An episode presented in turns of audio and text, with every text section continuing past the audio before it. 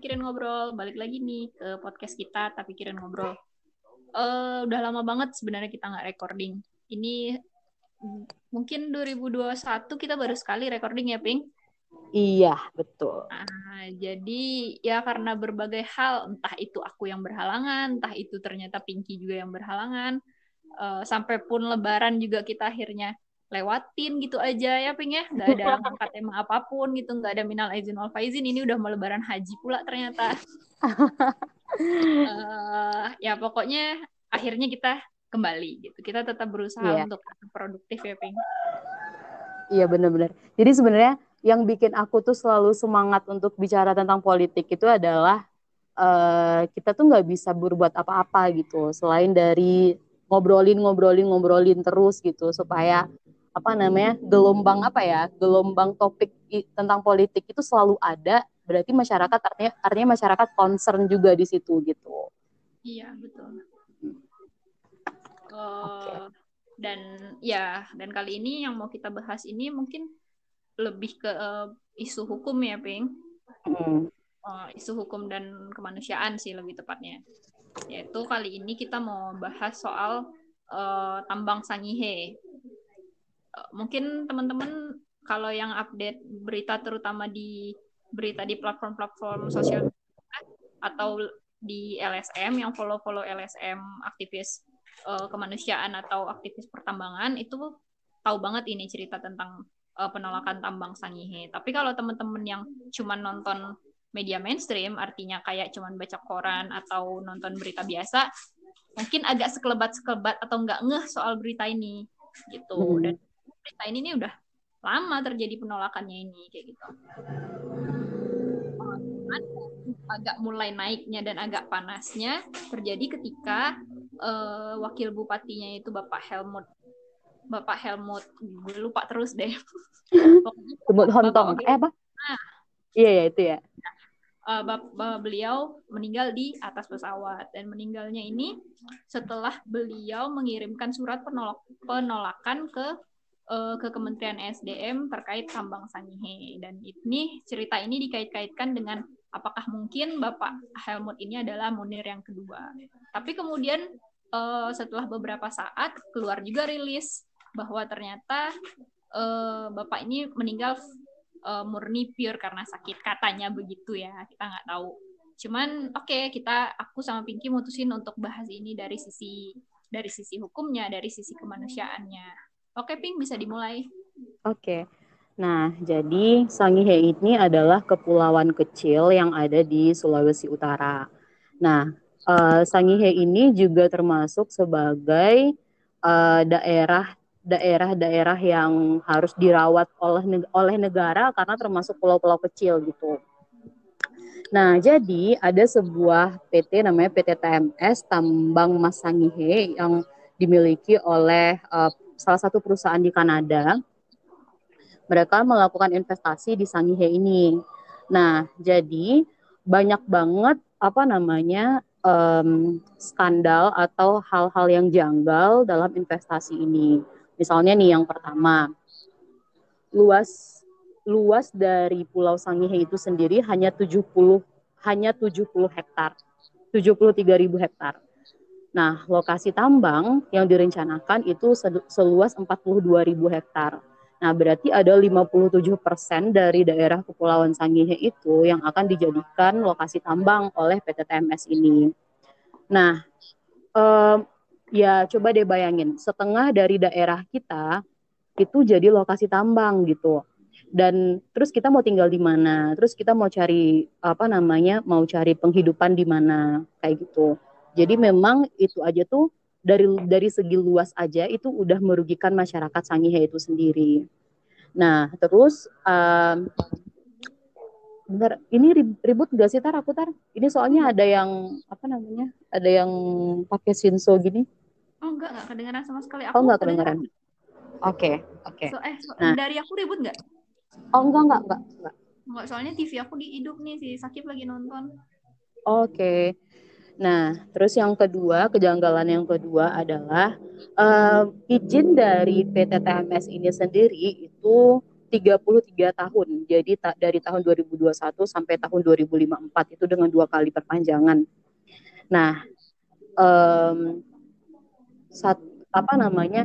AMDALnya, AMDALnya itu sudah terbit pada tahun 2017 kemarin. Nah, tapi AMDALnya ini AMDAL ajaib gitu, Tara. Jadi kayak tiba-tiba udah ada AMDAL aja tanpa melibatkan masyarakat. Oh ya gitu. Amdal ini nih, amdal jalan singkat mungkin ya. Iya, amdal kilat gitu kan. Pokoknya udah ada udah ada amdal aja gitu.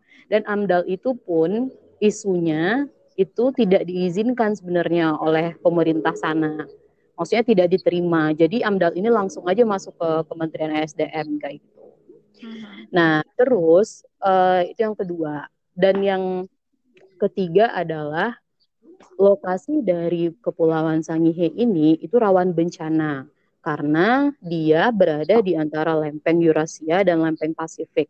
Jadi tanahnya itu berkemungkinan bisa turun kayak gitu. Nah, ada juga banyak gunung aktif yang mengelilingi Kepulauan Sangihe itu. Nah, jadi nambah-nambah lagi tuh rawan bencananya. Nah, terus ada juga hutan lindung dan ada juga sungai-sungai yang menjadi aliran-aliran bersih untuk masyarakat di sekitar sana. Nah, jadi dengan situasi alam yang seperti itu, memang apa namanya potensi bencananya itu tuh berkali-kali lipat jika dibangun pertambangan di sana. Nah, pertambangannya itu pun kayak harus menggali sampai sampai ratusan meter ke bawah kayak gitu-gitu tar. Jadi memang benar-benar membahayakan sebenarnya.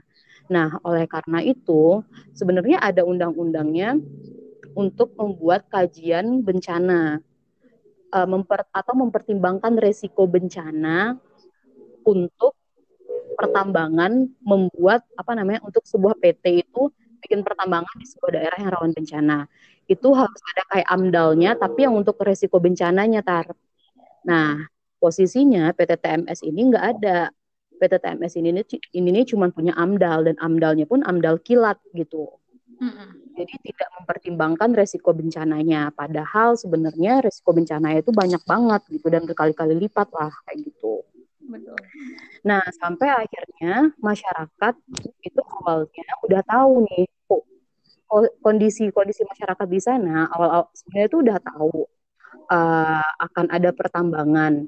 Tapi masyarakat masyarakat di sana tuh udah menolak cuman yang menolak ini tuh baru yang apa namanya uh, baru yang terjangkau oleh LSM aja gitu Tara nggak semua masyarakat gitu sampailah pada akhirnya uh, eh, PT TMS ini mengajak masyarakat untuk berdiskusi uh, mengenai harga tanah nah harga tanahnya itu ditawari 5.000 per meter jadi sekitar 50 hmm. juta lah per hektar kayak gitu Nah, tapi masyarakat di sana itu tuh tiba-tiba shock gitu loh. Loh kok mau dibeli aja tanah kita gitu.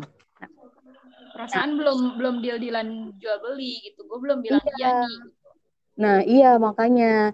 Nah, ada juga beberapa masyarakat yang menerima kayak gitu. Mungkin butuh duit atau gimana gitu kan. Tapi kebanyakan dari mereka itu menolak. Hmm. Kayak gitu.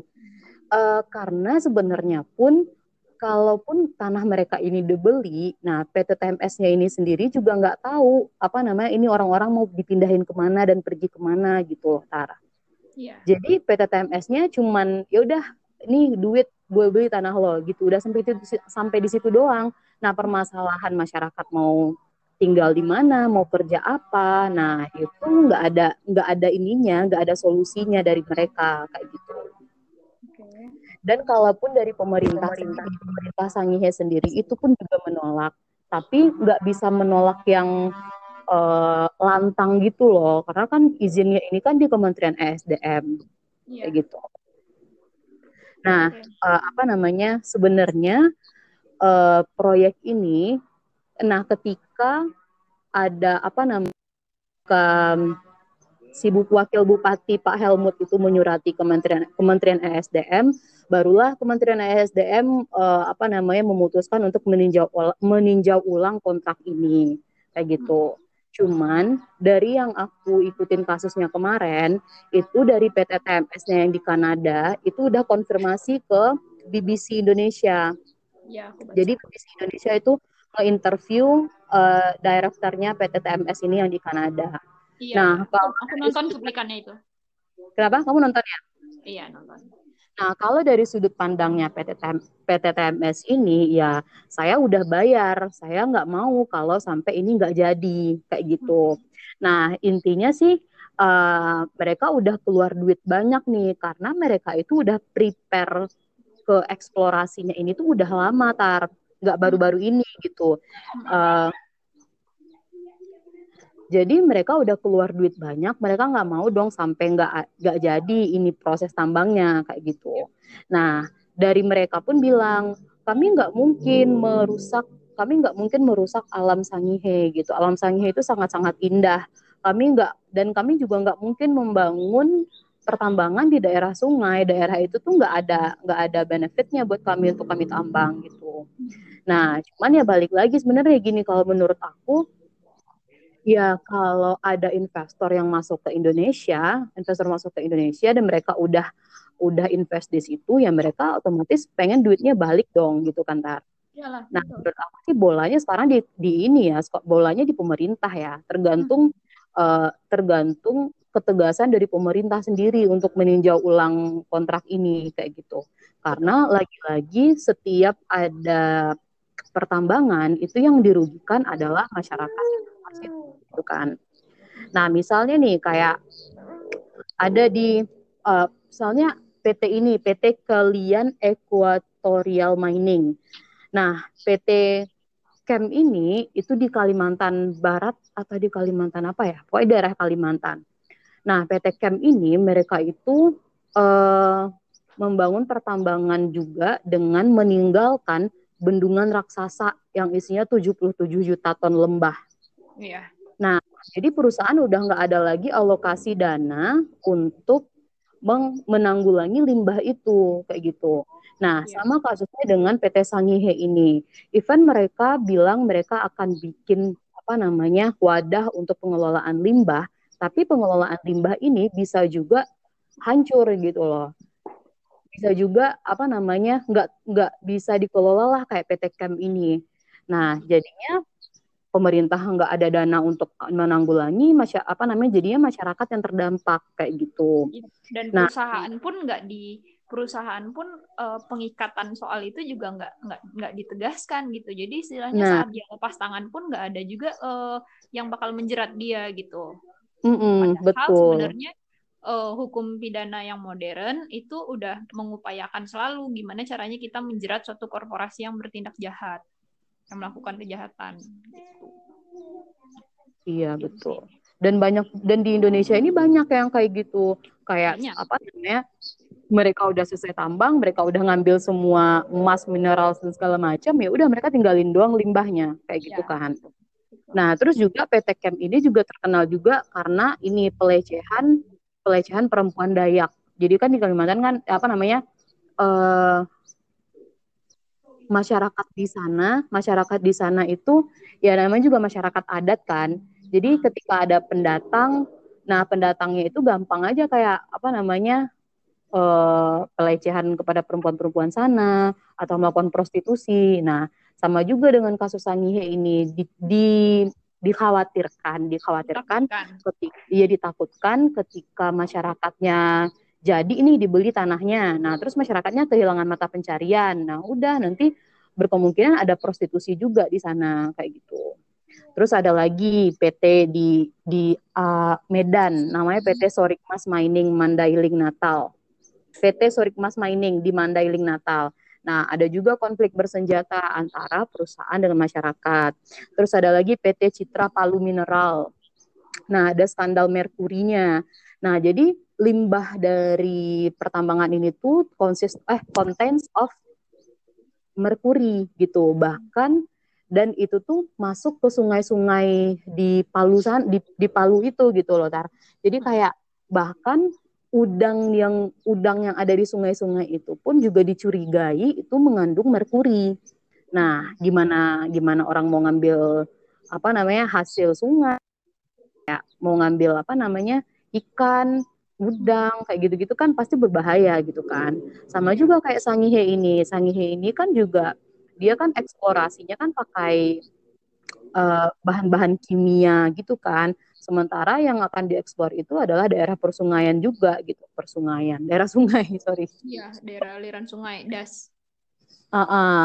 Nah, terus juga PT Freeport. Nah, PT Freeport ya kita tahu lah banyak pelanggaran HAM di sana kayak gitu. Nah, jadi maksud aku itu adalah, uh, jadi yang mau aku bilang itu adalah uh, lebih banyak ruginya ketika perusahaan masuk ke da satu daerah dan mereka nambang di sana kayak gitu. Lebih banyak ruginya daripada untungnya kayak gitu. Hmm, iya. Nah, kalau menurut aku memang apa namanya uh, harus perlu dikaji ulang lagi. Sebenarnya menurut aku nggak masalah ada investasi, asal jelas ininya, uh, administrasinya itu jelas dan transparan dan terbuka gitu loh, Tar. Misalnya yeah. nih kayak uh, yang pertama kita udah punya sebenarnya ininya apa namanya peraturan-peraturannya kayak AMDAL.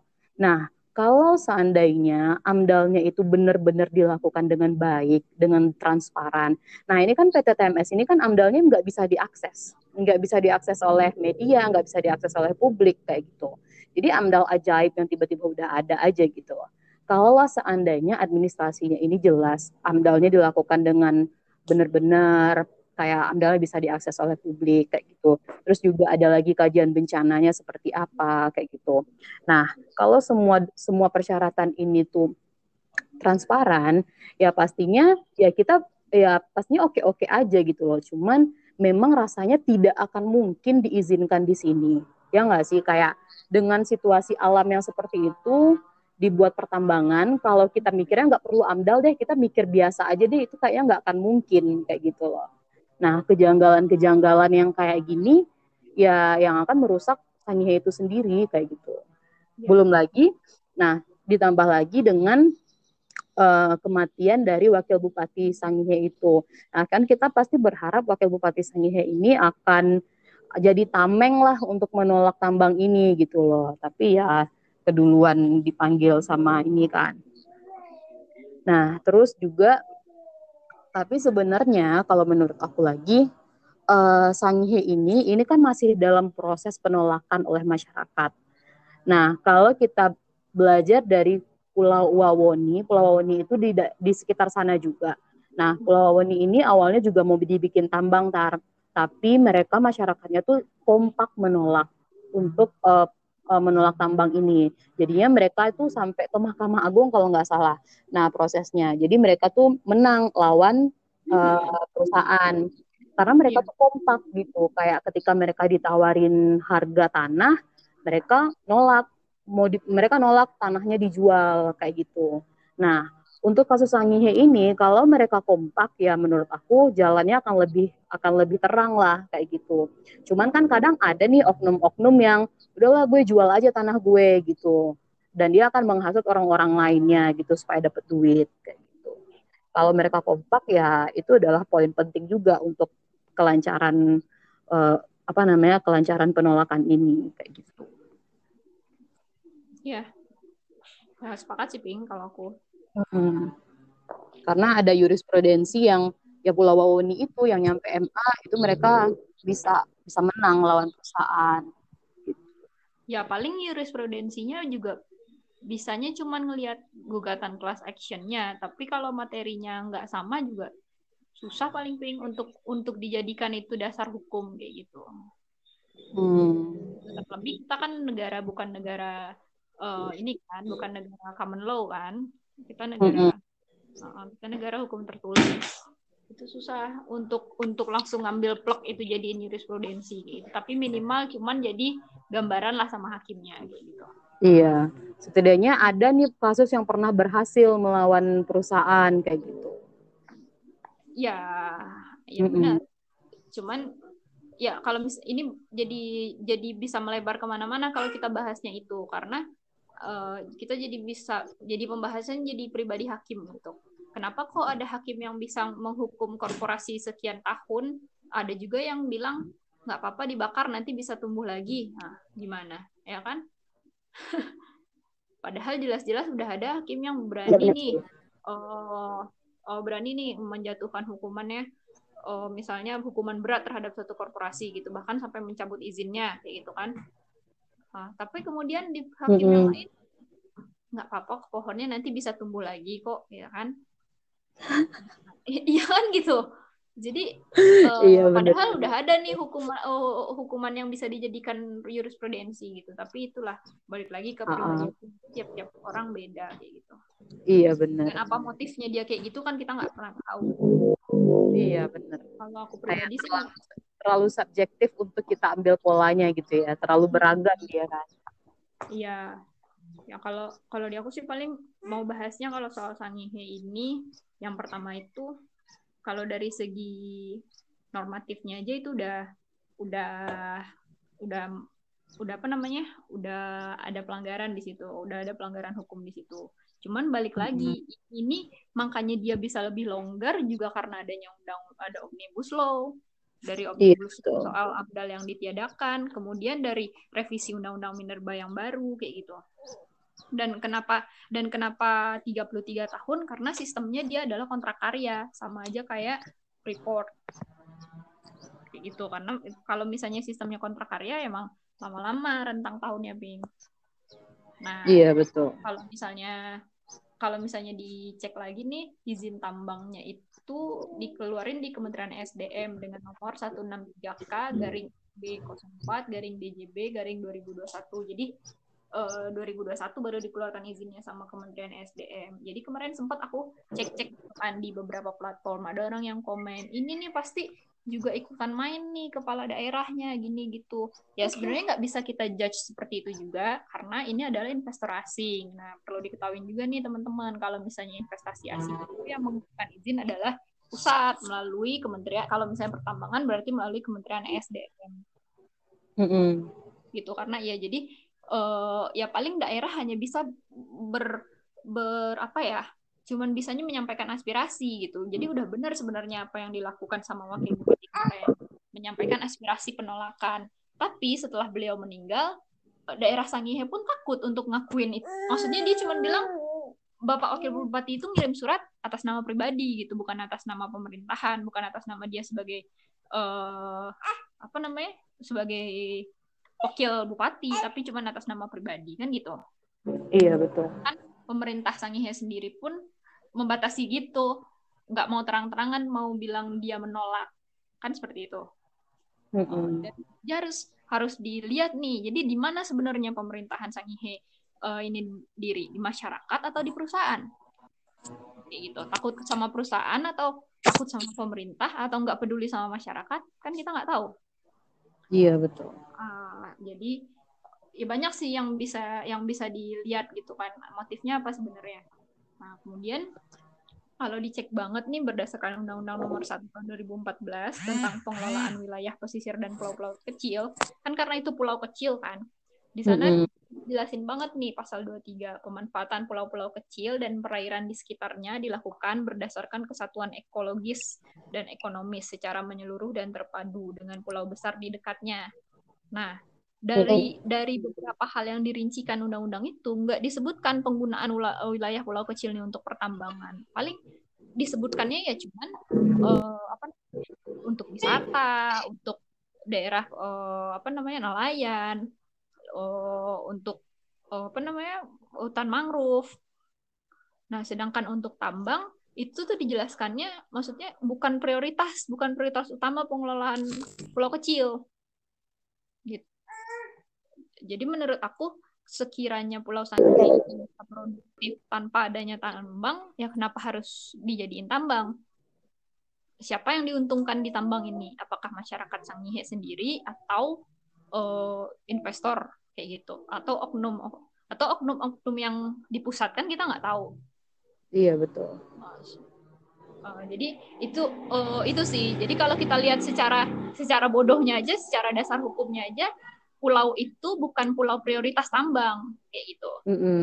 betul, kenapa betul. sih Kementerian SDM maksa banget itu ngeluarin ngeluarin izin uh, se seurgent apakah dibukanya tambang di situ ya sebenarnya nggak mm -hmm. masalah emang tujuan adanya investasi masuk ke Indonesia kan emang untuk menguntungkan kan, untuk cari keuntungan. Hmm. Kalau cari kerugian ngapain gitu.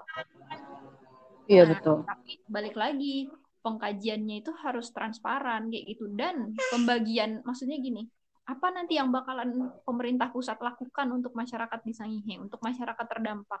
Karena yang sudah-sudah pun kita lihat kan di Kalimantan gimana bekas-bekas tambang nggak di nggak di nggak restrukturisasi dengan baik kayak gitu. Mm -hmm. misalnya aku inget banget ini aku salah satu orang yang agak males ya karena menurut aku bullshit. Nah, cuman uh, satu satu salah satu kata-kata dosen aku yang aku ingat sampai sekarang adalah dia ngomong segala kegiatan tambang itu adalah kegiatan merusak apa pun lah alasannya. Kegiatan pertambangan itu adalah kegiatan yang merusak alam kayak gitu. Mm-hmm. itulah perlu adanya izin. Makanya itu adalah perlu adanya pengkajian perlu adanya pembatasan-pembatasan. Definisi izin itu apa sih? Izin itu kan dispensasi. Yang tadinya nggak boleh jadi boleh. Kan seperti itu.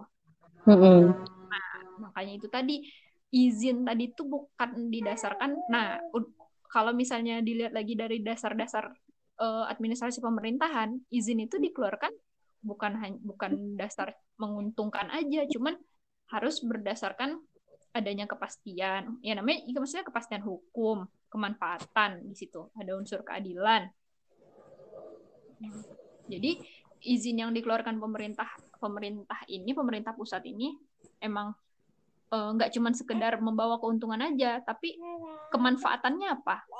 Terutama untuk uh, warga di Sangihe. Terus kemudian keadilannya apa? Adilkah kayak gitu? Mm -hmm. jadi uh, istilahnya saat seseorang maksudnya saat ada investasi tambang masuk yang harus dipikirin ya ter nggak cuma sekedar nggak cuman sekedar ganti rugi aja nggak cuman itu. Tapi gimana nanti masyarakat sekitar gimana nanti masalah pengolahan limbah.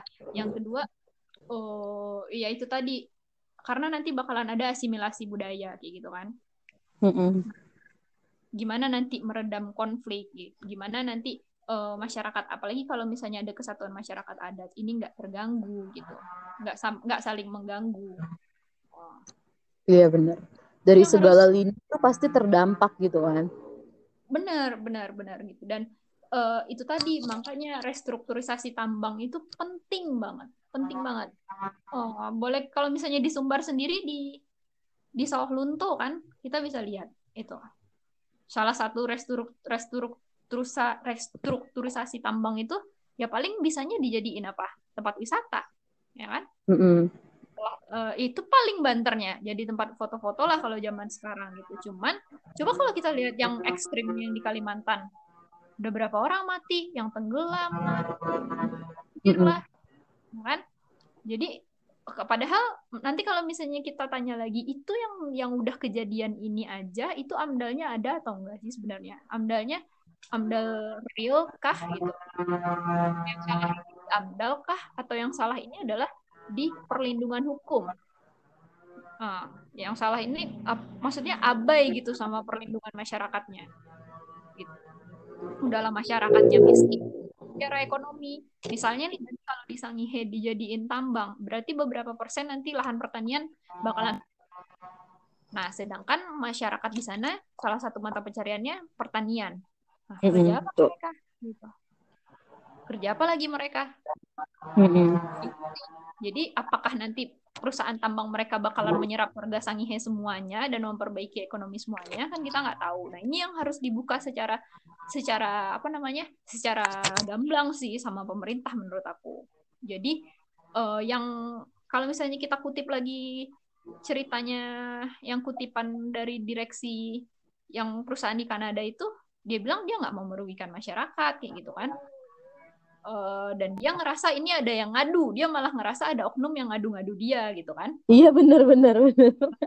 Ya tolonglah gitu kan masyarakat buktikan itu gitu. Siapa kayak gitu. Karena memang gini loh ping. Misalnya nih uh, masalah tambang ini masalah masalah yang ini banget. Masalah yang lumayan kompleks tapi nggak jarang disentuh kayak gitu sama media. Betul. Uh, masalahnya kompleks. Contoh kayak tambang di Solo Selatan. Nah itu tuh tambangnya itu orang tambang ilegal di sungai. Nah, it, padahal uh, di peraturan itu ada kan dilarang tambang ilegal. Gimana? Mana buktinya? uh, apa implementasi perlindungan yang nggak ada kayak gitu mm -mm. Oh, jadi emang kalau misalnya bicara tambang itu memang bicara bicara yang kotor-kotor jadinya bicara yang rusak-rusak iya uh, karena terlalu banyak uh, mafia di dalamnya dan Iya betul. Oligarkinya tuh udah yang paling inilah yang paling paten lah gitu kan. Nah, yang paling mengerikan justru oligarki tambangnya kayak gitu. Semua semua dianggap dicurigai, bukan dicurigai lagi nyata-nyata ternyata terafiliasi dengan tambang. Jadi kalau misalnya menurut aku uh, ya ini tiangnya semua di pemerintah. Tiangnya semua di pemerintah. Dan oh ya kalau warga Sangihe bisa apa sih gitu. Bisanya ya paling menolak atau sebagian yang mau jual ya karena butuh duit ya kan. Mikir dia mungkin bisa merantau uh, dengan duit yang sedikit itu kayak gitu. Mm -hmm. Cuma sebenarnya balik lagi kalau dari pengakuan dari masyarakatnya pun ya Tar, mereka bilang kami nggak masalah kok dengan kehidupan yang sekarang. Kami jadi petani kami jadi nelayan kayak gitu kayak gini aja kami cukup gitu. Kami nggak perlu yang macam-macam kami nggak perlu yang aneh-aneh kayak gitu. Betul. Ya itu tadi bayangin lah seandainya nanti jadi tambang ternyata pengolahan limbah nggak diawasin. Ini kan kebiasaan banget nih kan? Di aturan ketat tapi nanti pelaksanaannya kan kendor kan Uh, iya betul. Limbah nggak diawasin, akhirnya sungai-sungai mereka kena limbah. Ya udah dong, rusak dong semua tanaman mereka, semua ikan-ikan mereka rusak. Terus nanti dimakan sama anak kecil kayak gitu. Gimana nasibnya di sana? Gitu. Harusnya mereka iya. hidup tenang, berkecukupan. Maksudnya, ya kan berkecukupan toh mereka selama ini merasa nyaman-nyaman kerja jadi petani, kerja jadi nelayan, mereka merasa cukup kan? Iya betul kenapa kita harus ganggu lagi? Ngasih sumbangan duit yang banyak juga nggak bisa ya kan? Mm -hmm.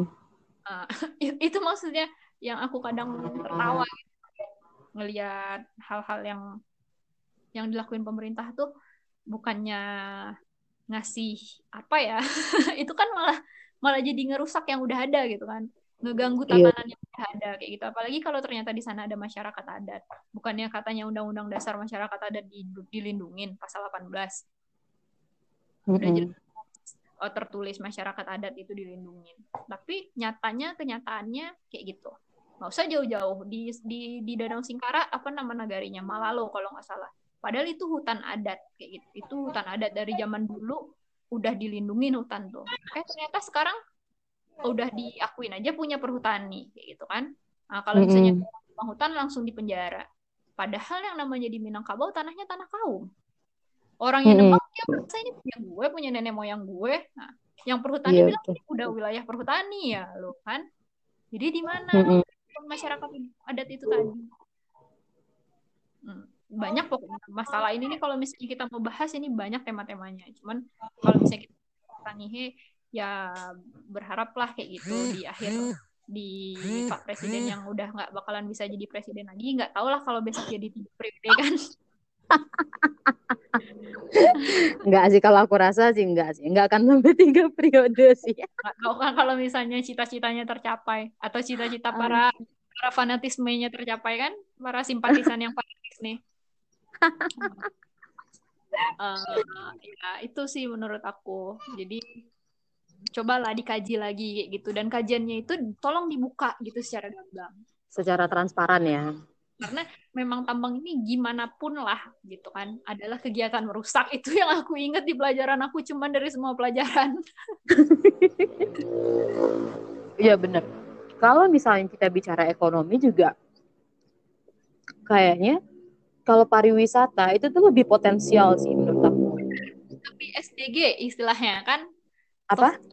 SDG apa sih? Sustainable Development. Nah bukannya sekarang ini kita lagi lagi mendukung kegiatan itu sustainable development pengembangan yang iya. sejalan gitu kan harus uh, uh, kalau misalnya itu dibikin pariwisata itu sejalan dengan visi pemerintah gitu kan. Iya. Laut juga gitu kan. Pengembangan yang berkelanjutan kayak gitu. Mm -mm. ya lagi-lagi ya cuannya lebih ditambang gitu. Cuman ya itu bener kata dosen kamu ya tambang tuh cuman merusak doang karena iya, menurut aku tambang itu tuh kayak sebenarnya tambang ini bisa oke-oke aja asal itu sesuai gitu loh Tara, sesuai dengan porsinya gitu. jangan jangan greedy gitu loh. Kalau greedy gitu ya udahlah udah kelar lah itu. Rusak semuanya.